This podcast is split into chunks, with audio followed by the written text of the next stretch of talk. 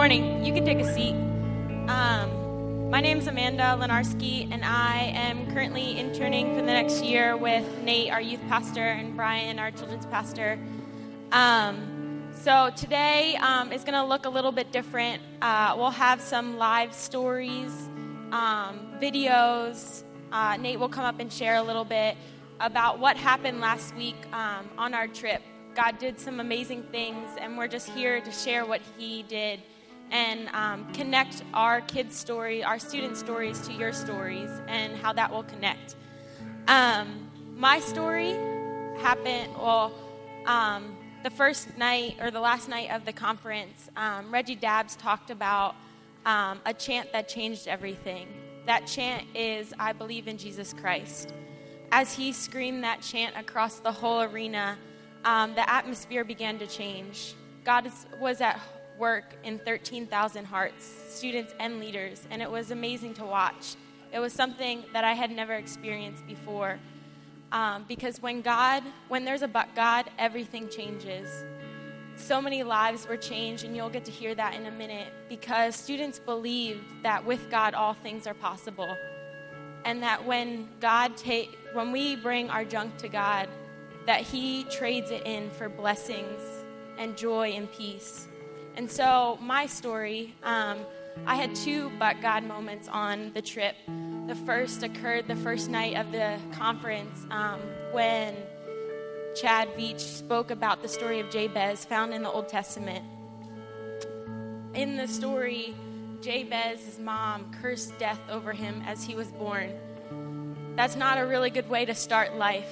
But Jabez chose to give that um, curse to God, and God traded it for a blessing and went on to use him as he got older. Um, and so my story is a little bit different than Jabez, but um, ever since I chose to get to take a step forward and surrender my life to full time ministry, God um, had a different plan for what I thought I was going. I thought I was going to go into athletic training, but God had a st- different story. And my parents didn't really like that. Um, till this day, they still um, kind of don't always fully support me as I work here at Xenia Naz and with the Cleft. Um, and it's been something that I've struggled with over and over again. But on this trip, um, on that night, God just kind of reminded me that even though my parents will forsake me, God still loves me and is going to bless me as I serve these students and serve the kids of the cleft. Um, and I just thought that's where the story ended. I didn't think a week later that I would receive a, a card from my parents in the mail for my birthday that said, I'm proud of you. I really hope that last week was a rewarding trip for you. Um, and then in that moment, I believe that that started last week on the conference, that I chose to give that, give that rejection up to God, and God chose to bless me just a week later. So I'm excited to see where that story is going to continue. Um, the second buck God moment that I had on the trip was occurred that last night when Reggie Dabbs was speaking. Um, he spoke, and at the end, he had us all stand up for seven different things that we struggle with. Um, and the thing that I stood up was for physical healing. Uh, and in that moment, as I stood to my feet, I finally gave God um, something that I'd been struggling with for a year or longer, and that was anxiety issues. Um, I always worry about what we're going to do, and especially helping Nate plan this trip and being on the trip and trying to make a hundred decisions that I'm really awful at making decisions at. Um, but in that moment, I stood believing God that He would take that away and take away the pain that came from that. Um, I've suffered with stomach pains for the past year because of anxiety issues. And this trip was not any different. I was in so much pain the whole week. Um, but God had a different story. And so in that moment, I believed Him that He would heal me and believed that He would take it away we left the arena, the conference was over, we were heading home, and I was so excited to hear our students' story of what God did in that moment with for them. And I was in bed, doubled over in pain, sleeping at one point, and just wondering and asking God, I thought you were going to heal this. I thought you were going to take it away. God had a different story. And He reminded me in that moment God, Amanda, I have you. I got you taken care of. I'm going to heal you one day. And your one day is coming soon. I'm going to take this away. You just have to trust me. And so, in that moment, I, it could have been hard for me to trust God, but I trusted God because I can see these students and what He's done in their lives. And I hope that as we continue through the day, um, through this morning, that you see that you can trust God with whatever you're dealing with and that He can bring that book God moment to you. So I hope you enjoy what we have for you this morning.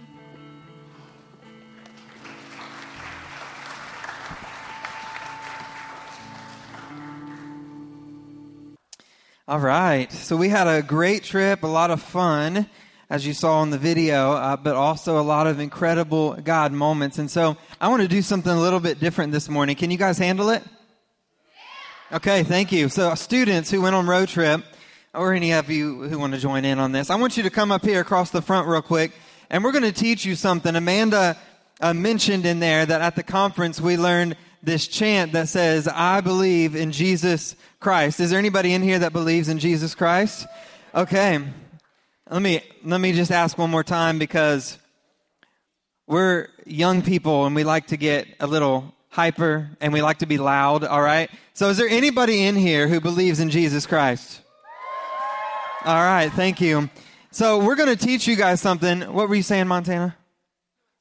You want me to do it? Montel's going to do it. Okay, here we go. So we didn't really practice this, but I need everybody to stand up. I need everybody's. Is it okay to have a little bit of fun in church once in a while? Is that okay? All right. All right, here we go. You got it. Here we go. Just repeat after me. I'm gonna say I, you say I, you know, all that. Um, so here we go. I, I, I believe. I believe. I believe in. I believe in. I believe in Jesus. I believe in Jesus. I believe in Jesus Christ. I believe in Jesus Christ. I believe in Jesus Christ. I believe in Jesus Christ. I believe in Jesus Christ. I believe They were supposed to chant, but you guys were supposed to do it too. So I believe in Jesus Christ. you guys can have a seat.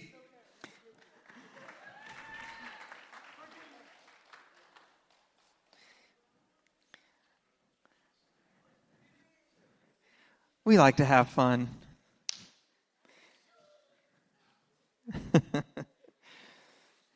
this morning is going to be a little bit different. It's uh, not really a three point sermon message from me to you this morning is a compilation of stories that our students are going to share with you. And so I'm going to read some of them. Uh, we're going to see some of them on video. Some of the students are going to join me up here uh, in a, few minutes, and they're going to share with you uh, what they experienced with God and how He changed their life, how He turned the page in their life and in their story. And for uh, you who are in the room this morning who just kind of thought maybe maybe you saw on Facebook where Pastor Mark said, you know, the students are going to talk about road trip. This is not an update on what happened on road trip. This is a divine opportunity. Every time that we walk into the doors of this church, a divine opportunity to have a moment with our Father, God, creator of heaven and earth. And so our prayer for today is not that this would just be another update and uh, we would all walk out and say, wasn't that nice? They had a great trip. Our desire and our hope for today and our prayer is that the stories of our students and what God is doing in their life will connect with the stories of your life and we would all give our stories to God. And so this morning you're going to hear a lot of different things from a lot of different students, but again, this can be a game changing day for you. It can be a uh, story changing, a shift in the narrative. It can be a moment for each and every single one of us where we walk out of here differently than what we came in. Does anybody believe that in here tonight or this morning? Okay, thank you. I love I love the response. This is this is how it is on Sunday nights at youth church. If you are wondering if you want to come over, it's a lot of fun. They're like, "No, I don't really want to." I'm okay. One Sunday a year is good enough after road trip. So I want to I want to share with you a couple of um, things that we kind of came away from the trip with, and so I was uh, just praying and thinking, and asking um, God, how could I. Uh, how could we kind of sum up what happened in this trip and move forward? Because I don't want it to just be a trip. And the name of the conference was Forward. And I don't want this to just to be another conference where all these students get together and we have a great week and it's all hype, but then nothing happens until next trip, next year. And so we came away with three phrases. Uh, number one are the moments the moments with God. That was a moment in a prayer. That was a moment when we were serving others in missions work. That was a moment in a service where we were lifting our hands and worshiping and saying, God, I surrender everything that I have. God, you are good. You are so amazing. You are God all by yourself. You're good. You're everything that we need. You are all powerful. You are the creator and sustainer of life. Thank you for waking me up today. That's a moment with God. And that's a moment that doesn't just happen in an arena with 15,000 students, that's a moment that can happen when you're driving your car, when you're praying with your kids at night, when you're having a conversation with your spouse. That can happen right here in this room this morning. We can have a moment with God, an encounter with Him where we leave from that moment and we're never the same again. That's what happened on this trip. And so I want to read to you a couple of things that students said. Uh, the first student said, I learned how to encounter God and to seek refuge in Him, to draw strength and peace from Him, getting into His Word and knowing Him more and more, surrendering my wants and desires for God's wants and desires, for His plan there's a lot of really deep theology in that statement right there, and I guarantee the person who wrote that doesn't even know what the word theology means. But they do know that you can come to a point, you can come to a, a moment with God, an encounter with Him where everything is so radically changed in your life that you stand in that moment and you say, God, I surrender everything that I have. I surrender my desires and I give them up for your desires, God. I give up my purpose and my will and my plans for my own life and I give them up. I submit them to your plans and your desires for my life. There is nothing deeper in the Christian life, in the Christian walk than that. And here's a student that knows absolutely nothing about theology, may have never had any encounter with God until this moment, but they knew that in the presence of God, in one moment with Him, life can change and we can submit ourselves to His will, His desire, and His plans, not not our own. That's the kind of life changing things that happened on this trip. On this trip, another student said, I have realized that my relationship with God is not about the highs and the lows because I didn't feel God. There were a few students on this trip who watched everybody, and there were some just really radical life change that happened and the stories that we were hearing on road trip of uh, just crazy turnarounds and these crazy experiences. There were some on the trip who went and said, You know, this is really cool and I, I love God, but I didn't really feel Him the way that everybody else did. But he said, So on the final night of the conference, I worshiped more than any other night.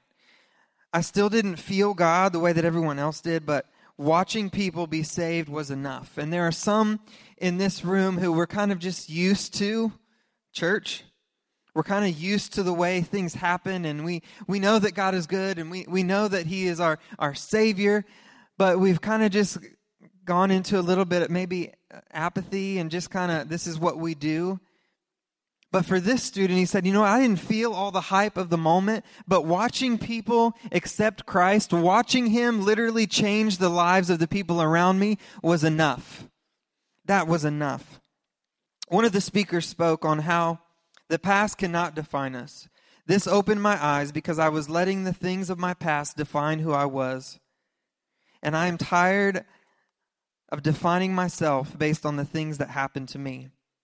I'm done allowing my past to define me, and now the only thing defining me is my Savior, Jesus Christ. A moment with God, everything can change. I want to read to you guys uh, a familiar Bible uh, story and a familiar character of the Bible. His name was Moses, and this is found in Exodus chapter 3. It says, One day Moses was tending to the flock of his father in law, Jethro. Now, tending to his flock, just an average day. He's just going to work. That's what he did. He was laboring, he was doing his thing. Just another ordinary day. He led his flock far into the wilderness and came to Sinai, the mountain of God. There the angel of the Lord appeared to him in a blazing fire from the middle of the bush. Moses stared in amazement. Though the bush was engulfed in flames, it didn't burn up. This is amazing, Moses said to himself. Why isn't this bush burning up? I must go see it. When the Lord saw Moses coming to take a closer look, God called him from the middle of the bush. Moses, Moses. Here I am, Moses replied this morning, you're going to hear some amazing stories, and it would be easy to just stare in amazement and listen in amazement to some of the things that you're going to hear from students' lives. But I would encourage us all this morning to not stop there in amazement of what God is doing, but take a step closer, as Moses did. He took a closer look. This morning, I want us to take a closer look beyond what just God is doing in the lives of the students that are sharing, but what does God want to do in your life and in mine? What does He want to do today in the life of your, your I'm sorry, in your life and my life? Take a closer look. I'm going to skip down to verse 10. It says, God said to him, Now go, for I am sending you to Pharaoh. You must lead my people.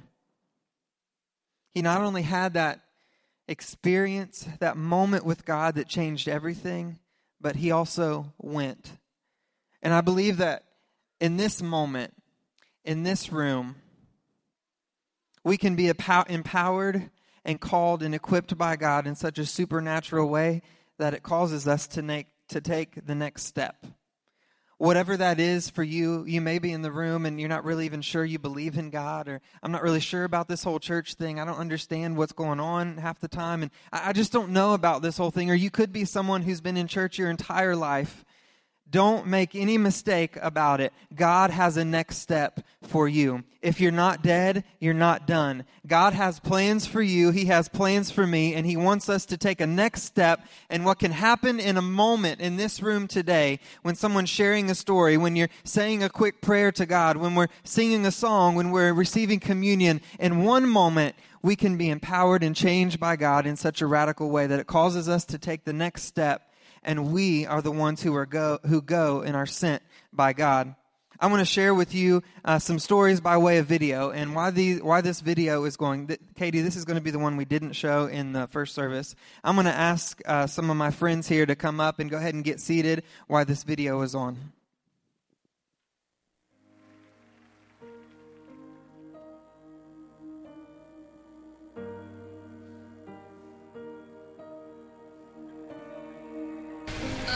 This trip, I've learned to, like, not blame God for everything bad that's happened.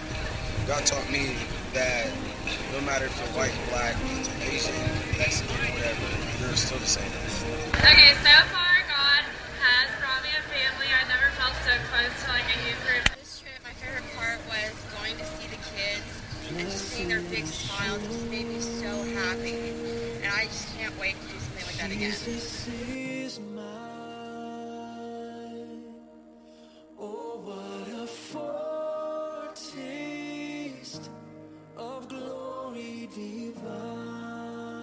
My favorite part is listening to all the bands from all over the world and being here with all my friends. God has allowed me to open up more freely. Every year, by the end of the trip, God has given me a growth point, a message, and a spiritual blessing. As I as I got older, you know, started getting closer and closer to Christ, I found out that you know you don't really you know need other people to show you love because you got Jesus Christ in your life.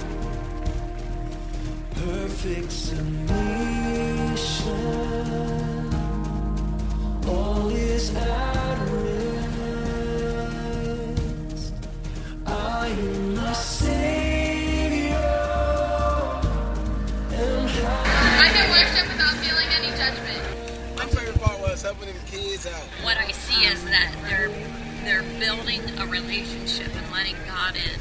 God taught me as like a worship about like worrying about being embarrassed. Caring about others is so much better than caring for myself. True love is what me and my uncommon family showed over our trip by crying with each other, hugging each other, telling each other we love we love each other. You know, praising together. It's just really cool to know that God planned you for a reason, and you're basically His container to do whatever He wants you or needs you to do.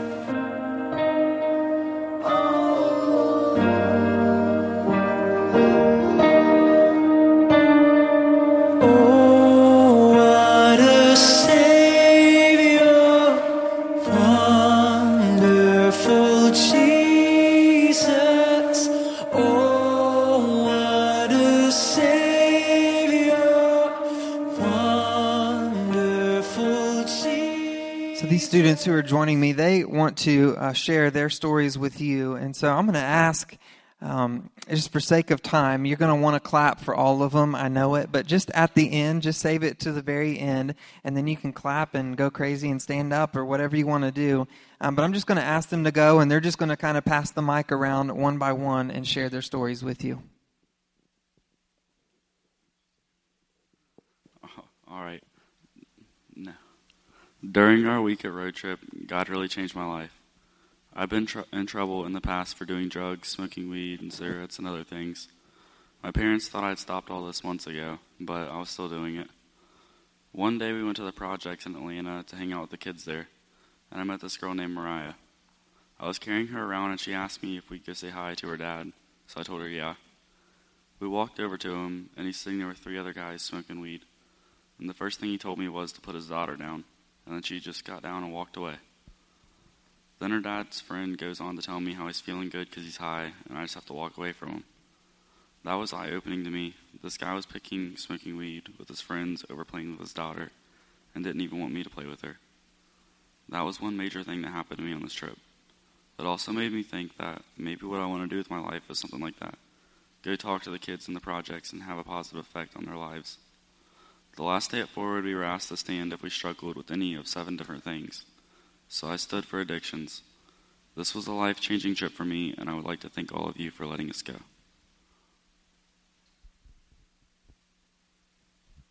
Okay. The story of my life was always the same thing Am I safe? Am I loved? What will happen next? That was an everyday occurrence for me and my sister. I grew up where beating your kids until they were bruised or bleeding was okay. I grew up where putting your child down and calling them every possible name in the book was okay. The reason I'm here in Xenia right now was because one day I walked in on my mom, passed out on the bathroom floor with her head cracked open. She wasn't breathing. There was a needle on the sink, so I called 911, not actually remembering that call afterwards. They took her to the hospital and she ended up fine.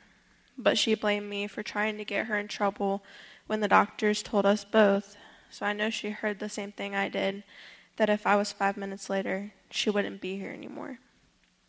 I let all of her secrets out after that. I was just a kid taking care of my mom, my mom's issues without even hesitating. She stole $500 from me, money I worked for so I could make good things happen for me. I've been dragged around by my hair. I've been backhanded so hard that I would be spitting up blood the entire night. And my nose was pretty bruised pretty bad and bleeding. I would flinch and still do when people come at me the wrong way. I still have nightmares to this day about things that have happened to me in my life. But in all this darkness, you will find a person who loves with all of her heart and would help anyone out who needed it. I got out of that situation with no intentions of turning back. I have my license, I graduated high school, I have people in my life who love me regardless of what's happened to me in my life. I never had a healthy relationship with anyone because of the things that happened. My four younger siblings are living with the people who hurt me as a child, and it haunts me every day that I can't help them. But I pray to God that He's keeping them safe, and I know God has an amazing plan for me. I can't wait to see what He has in store for me. It may not be what I planned, but I know it will be breathtaking. I tell you all my story because I'm content with it now. The Forward Conference taught me a lot, and I heard God say, Let it go. I'll take care of it. So I did. Anyone's life can be changed when you let God in. I was abused, but God led me through it. I was brought down, but God led me through it. You can have any circumstance, but if you add a but God, anything's possible in your life. My story starts um, in this church. I was born and raised in church. Um, I was in Sunday Sunday school, children's church every single Sunday. I think I've maybe missed Sunday in all of my life, maybe 10 times altogether in 16 years of going to church. I I was just always grew up in the church, always involved with everything. And I think when you grow up in church, that it becomes routine to come to church every Sunday. It's what you do. It's Sunday morning we get up, the family comes to church. We stay till for both services and then we go home and it, for me it was just the relationship with God was here and it wasn't like Pastor Mark says when he says you scatter. It stayed here. And it was all one foot in and one foot one foot in and one foot out and it was all fake. And in 8th grade, I smoked weed for the first time, and that was because I was hanging out with the wrong people that were influencing me in negative ways to do things that weren't of God because I wasn't I didn't have a relationship with God that kept me grounded to what I grew up and how I knew all the right answers and whatever. And then in ninth grade, I got caught drinking and smoking again. And that was because of the same reasons, because of my friends and the choices that I made with my friends.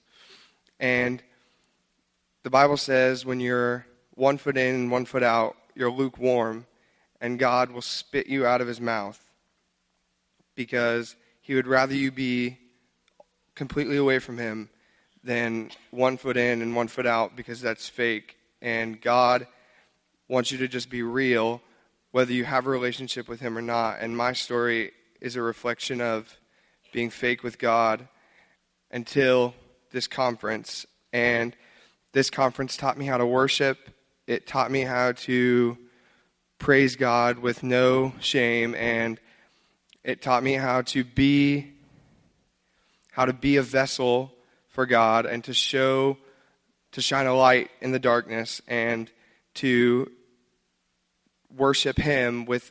It doesn't matter what everybody thinks or anybody around me thinks if nobody else is worshiping. It taught me that it's okay to praise God and to worship with no shame.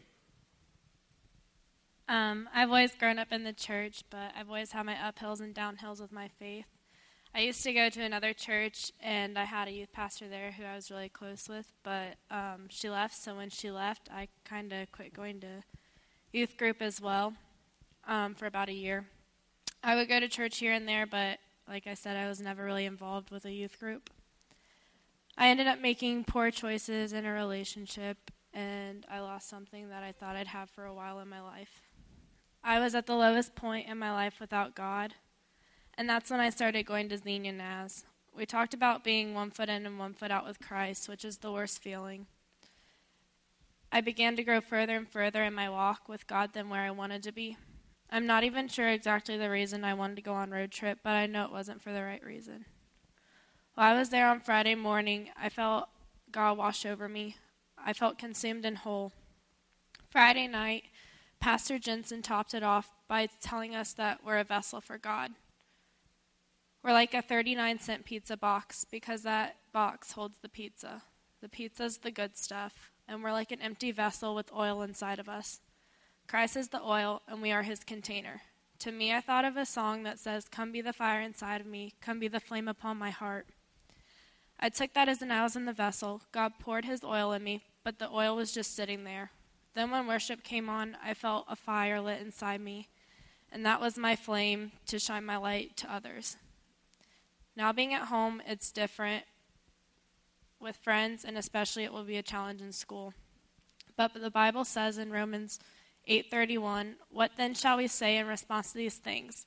If God is for us, then who can be against us?" That's how I'm going to live now with God. I know I have a family with my brothers and sisters in Christ. And the most amazing thing to, to witness was Montel, Montana, Olston, Mooch, and Kadarius changing their lives in front of my very eyes. They're an inspiration and living proof of what God can do to change a broken life.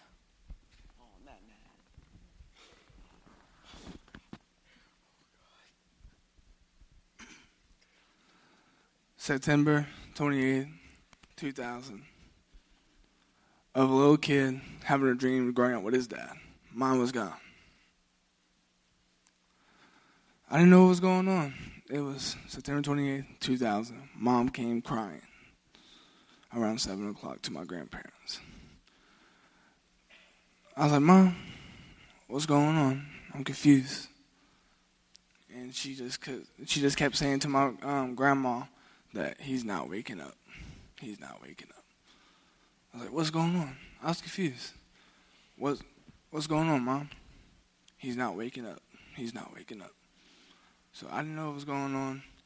Um, October 5th, uh, 2000, my mom woke us up and she said, let's go get dressed and we're going to the church.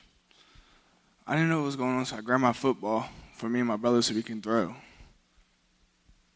And um, there, it was a big crowd, people going in and out crying. I was confused. Then after that, went home. Mom, where's dad? Mom, where's dad? I thought he went on a business trip. Then each week, each year, I was realizing he was really gone.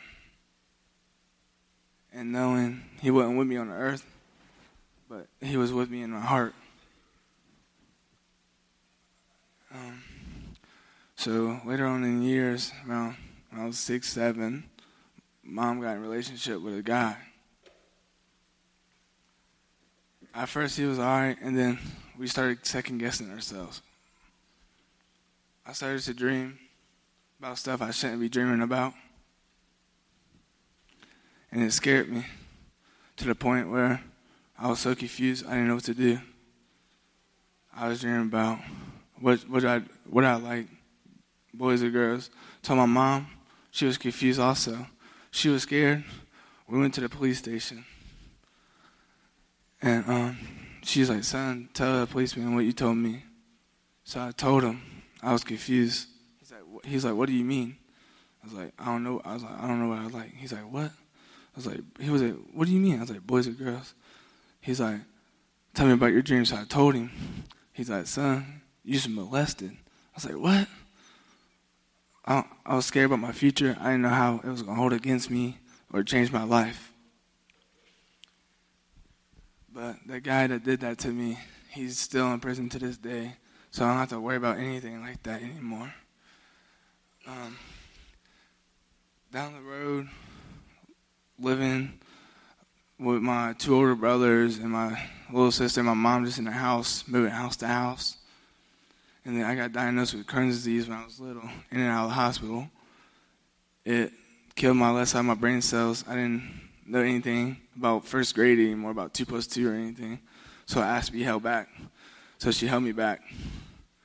Later on down the road, um, by fifth grade, I was going to I was going to school with no teeth front teeth teeth are fake. Got hit with a baseball when I was little. Um, I didn't let people. Ju- when I was little, I was scared people judge me. Oh, he he's overweight. He has no teeth. His nose is all messed up. We don't want to be friends with him. I let that affect me a long time. But then when I moved up here in sixth grade, I didn't care anymore. I just I just thought like, oh, they can keep judging me. I don't care anymore. Um, I met a lot of good people up here. And then coming to the NAS and they talking about the road trip, like I got excited and wanted to go, but I knew money was a struggle because my mom had her first stroke. And I called, I was like, Mom, I was like, Can I go on this road trip? She was like, I have no money. I was like, I know. I was like, but I really want to go. So I talked to Nate, and he's working. He's wor- he's working with the money situation real good with me. And um, well, back to my mom's stroke. She had her first stroke. I was scared. I didn't know what a stroke was.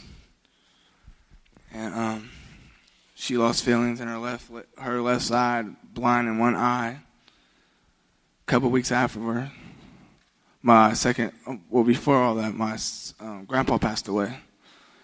And I didn't know what to do after that because he was like a father figure to me. And that night, I was at the point where I didn't want to be here anymore with him because he was gone, my dad was gone. So I took my blood pressure medicine and put it all in my mouth.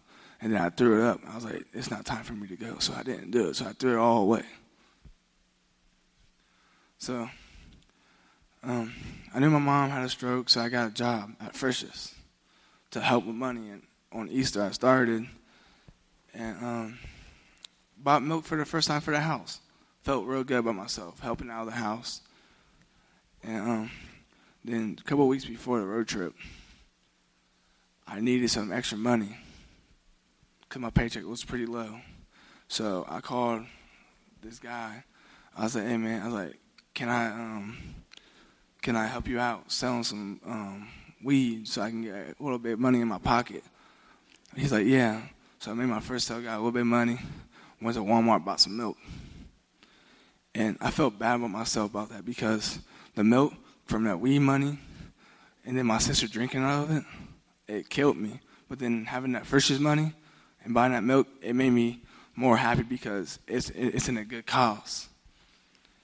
And then um, when when I was going on this road trip, we left the 23rd, I just went to have fun. But then realizing it was a great time, meeting good people. Well, the next day, I saw my mom had another stroke. I was eight hours away. I didn't know what to do. My day was crushed. I was scared. And texting Nate, I was like, my mom had another stroke. What do I do? I was freaking out. But I had my uh, my friends, family, all around me, just telling me it's gonna be all right. The next morning, I got woke up on Facebook. I got a message from Amanda, and she wrote me this Bible verse. It made my day so much better, and I can just look up to her as like an older sister, because every time I see her, she has a smile on her face, makes me want to smile too.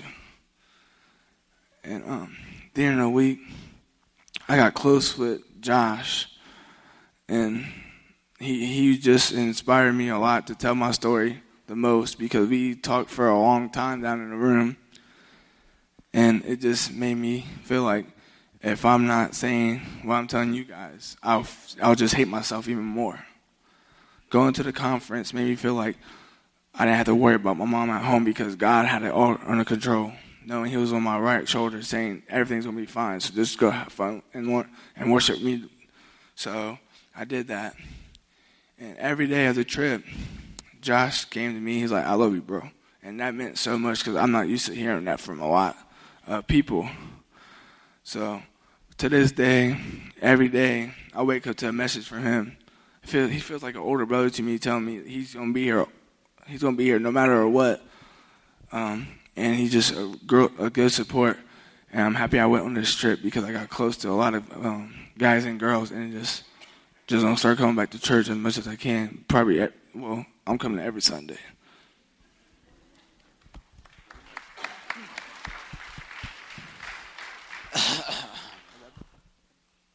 Hello, my name is Montel Hurst. Um, well, this is my story.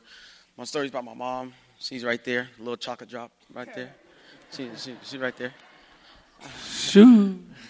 well, um, about three years ago, um, my mom and dad was working, you know, all cool. Um, when I was younger, I was in and out of church.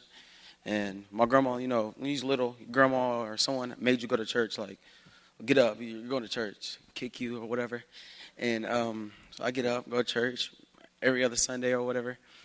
And um, like, I wasn't, I was too young. Like, you know, I was there, but like, I wasn't there. And um, three years ago, my mom was working down at Foamer's downtown before they closed, and um, she started getting pains. And um, we were like, "Oh, you're nothing. Just stop whining. You know, just work."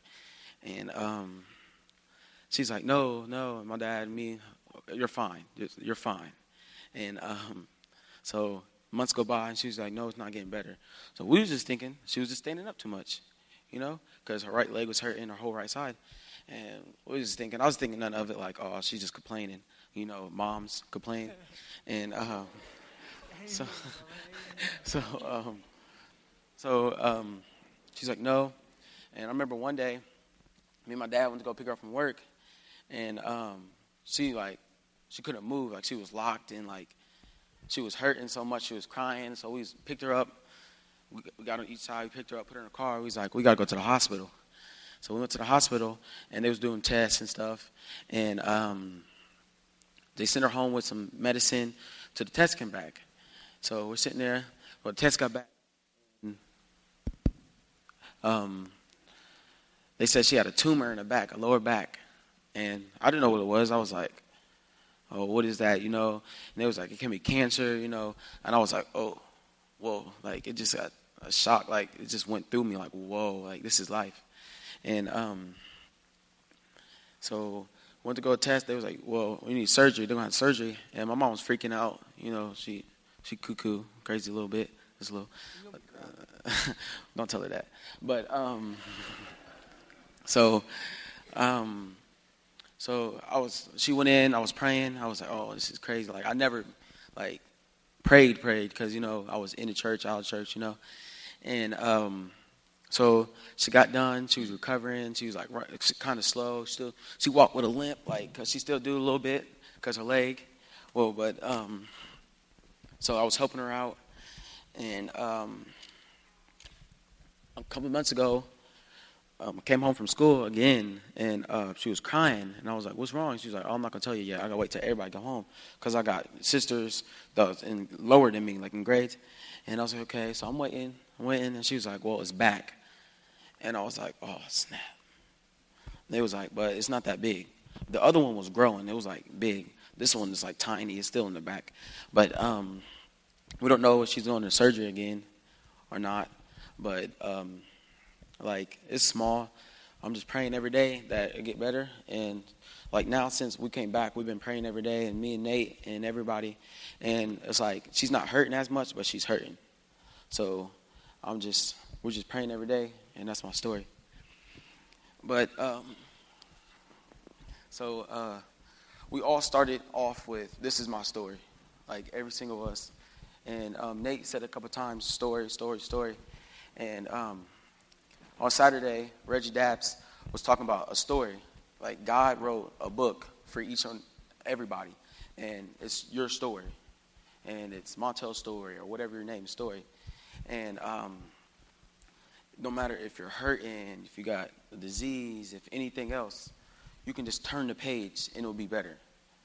No matter if you're crying one day, if you're happy one day, it's all about if you turn the page, it will be fine. So don't be upset. You know God's always with you. Just turn the page and start over. That's all I got. And thank you for letting us go to this trip. Thank you, guys.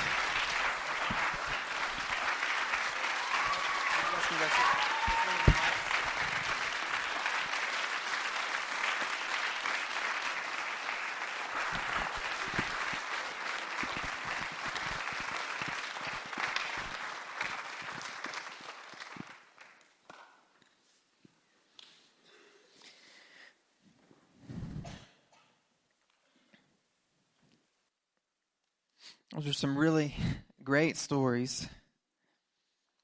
But today, I believe that God not only wants for us to hear of the turning pages in the lives of students, but wants to challenge us. Challenge us. Don't make fun of me. He wants to push us and he wants us to know that there's a new page. For some in this room, there are things that you may have dealt with for years. There could be hurt, there could be shame, there could be bitterness, there could be lack of purpose and just apathy and just going through life and going through the motions. There could be marital issues, there could be things going on with your kids. There could be issues of uh, physical healing. There could be emptiness and brokenness, and you feel no value and you feel no love, and you wonder if there's any hope beyond where you are today. There's hope. These stories were more than stories of a high school or middle school student. They're stories of hope because of what God can do in our lives. Because there is a but God for us all. There is a but God story for us all. And I believe that there are people in this room who, right now, today, need a but God in your life. I'm going to ask Nate to come up in a minute and just kind of play behind, and we're going to go into a time of prayer. And as we do that, I want to give you 20 seconds. I'm going to give you 20 seconds in just a few minutes to ask God. Be still before God. Be quiet before God. And tell Him your need. God, you know my situation, and I need a but. I need my story to change. I need my page to turn. Students wrote in about their but God story. And they shared of not just their experience in the moment at the conference, but how that translates to their life, how they are brand new people now. One student said the one thing that stuck out to me during this conference is that I am a vessel that God can fill with His love, His mercy, His forgiveness, and the plan that He has for my life. The very last night of the Forward Conference, the speaker said if you have thoughts of depression or suicide or problems with cutting, I want you to stand up. At first, I didn't because I was scared of what people would think of me. So he kept on going down the list of other things. But then he said depression again. A lot of people stood. Once again, at first, I didn't.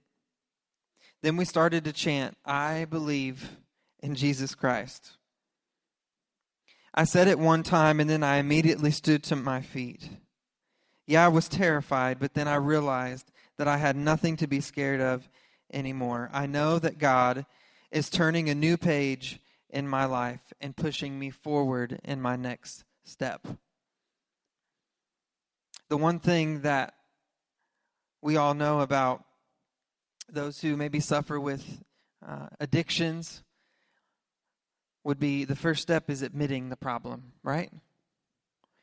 And so it's easy to come into a church setting on a Sunday morning and put on the happy face and everything's okay and it's all good. But under the surface, deep down, there's a problem. That problem for some is you don't know God at all. And you've tried to find that hope and that significance and that purpose. You've tried to find it in in your job or in accomplishments or in a relationship or in status or a title but it doesn't come that fulfillment never comes and for you your next step you're moving forward as the shirt says and the name of the conference was your step in moving forward is god i want you in my life for others it's simply to acknowledge the pain or the hurt that you deal with on a regular basis. For some, it's to say, you know what, I, I need physical healing. The doctors have not given me a good report, and I don't know what else to do. God, I, I just have to turn to you. I have to give it to you. For others, it's control. Everything in your life has got to be dictated, and you got to have it all in order, and everything has to be just laid out right. And you, you have such control issues that you have anxiety when things just don't go the way that you think because you're constantly taking your world into your own hands. And it's time this morning to have a but God moment. I was once controlling, but then I gave up control to to God and let Him write my story. Let Him dictate my next move. Let Him write my story for me. There are some in the room who maybe have dealt with abuse at some point in your life. I can't even tell you how many students on this trip shared with us in that circle after one of our conference services that they had been sexually abused in their past or verbally or mentally, or, or I'm sorry, physically abused. I would be naive to think that there aren't some in this room who have experienced that same thing and never told anyone. You've never dealt with that. It's never come to the surface. You've never stood up and said, I need a but God moment here. There are marriages in this room that are on the fence You don't know where to turn. You don't know how it's going to work out. You don't know what to do. I can't fix this. I can't change this. I can't I can't move this story. I don't know what's going on. I give it to God this morning. Have a but moment experience with our creator, our all powerful, our all loving heavenly Father. There are some who constantly feel like a failure as a parent or a failure as a spouse and we beat ourselves up and we let the enemy push us down and you'll never be anything. You'll never be able to do it. You'll never be a good parent. Your your son or daughter will always have a wall built up. Nothing will ever get better. Your circumstance can't change. Don't let the enemy do that today don't let your mind go that way. We have a God who is fighting for us. And if God is for us, then who can be against us? In a moment, Moses' life changed. In a moment, there was a woman who was so deep entrenched in sin that people gathered all around her and they were going to stone her and kill her in the Bible. And Jesus came on the scene. And in one moment, he says, Where are your accusers now? Because he who has sinned can cast the first stone. And all of her accusers left, and Jesus Christ gave her freedom in that moment. And in this moment, this morning, in this room, we can leave changed, freed, delivered, holy, set apart people because in a moment, God can change everything. Your but God story can start right here, right now. For some of our students, they didn't really have purpose for life beyond just fitting in in high school and, and being okay with just fitting in with a certain crowd. And I have to kind of do what everybody else does because I need the approval of other people. And their purpose went no further than their high school experience. But two people on this trip left with a calling into children's ministry. Two people left with a calling on this trip to reach out to the fatherless and the hurting kids. Two people felt a call and a purpose on their life to worship God through the ministry of music. One person, Montel here in the yellow, the last one to share his story, he was praying for a group of students on uh, the last night of the conference. And I looked up at him and I said, You know, you're going to be a pastor, right? And he said, Yeah.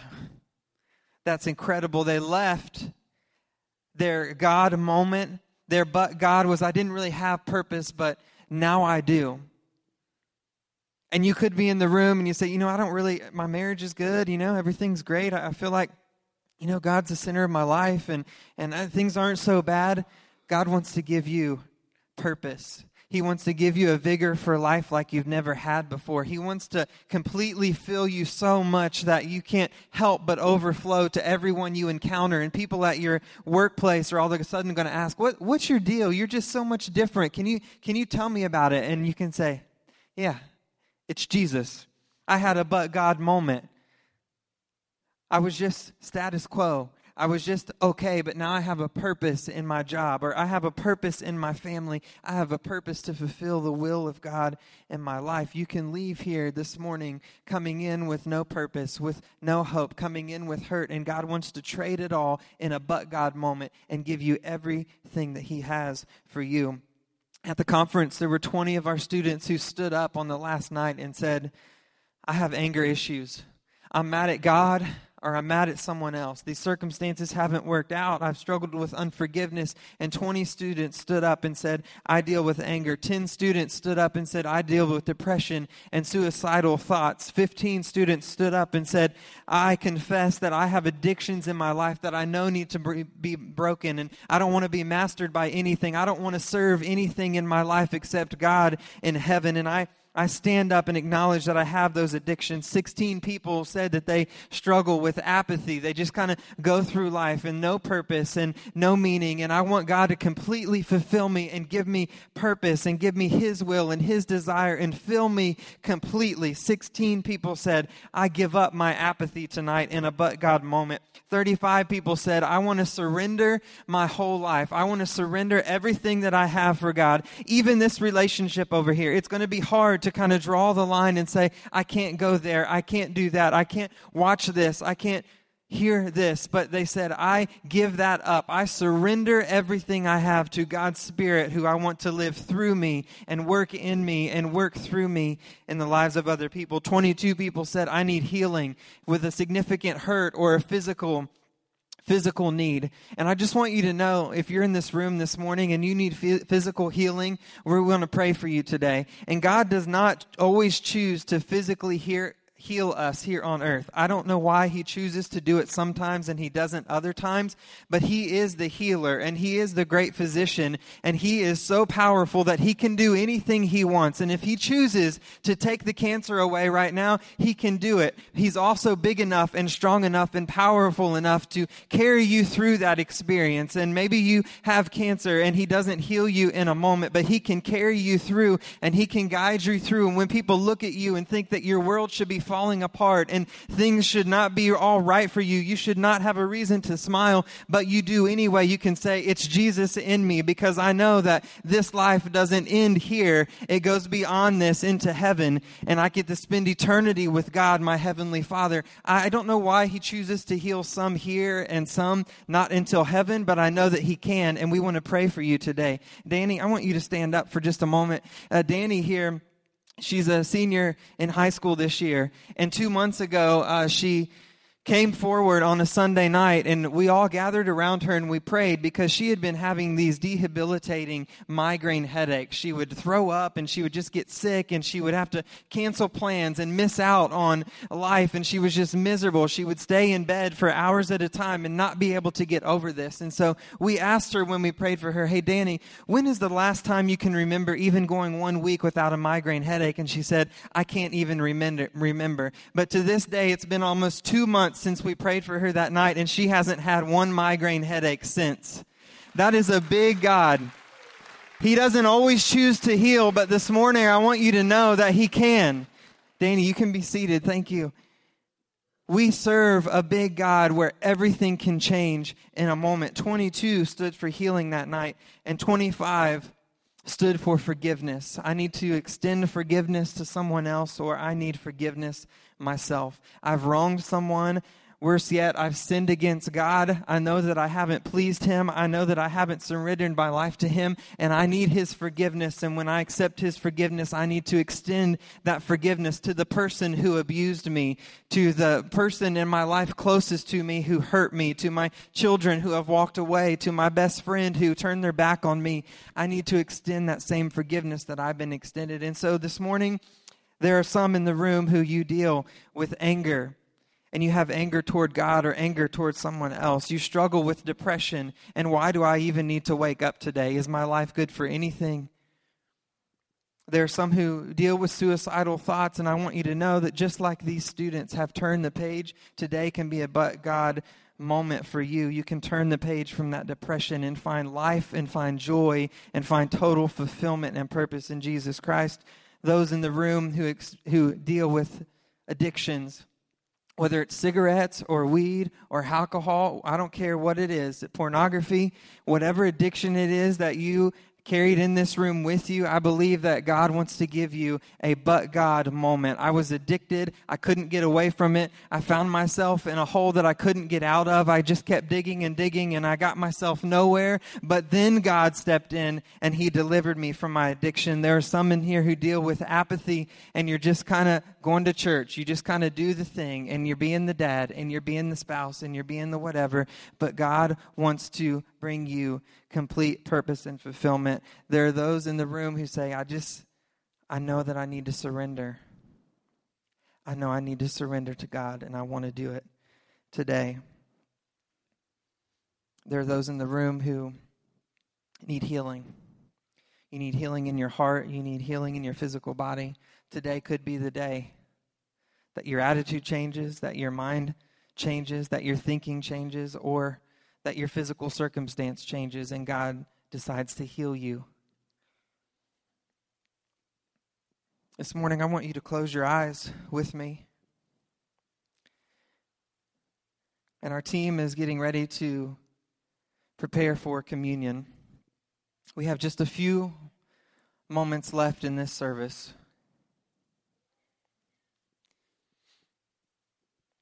But that's all it takes. Just a moment.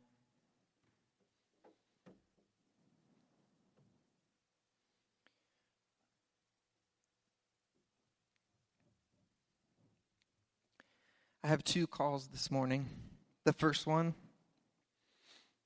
if you deal with any of those things I mentioned, if there's something that you need to give over to God, in just a moment, I want to invite you to come forward.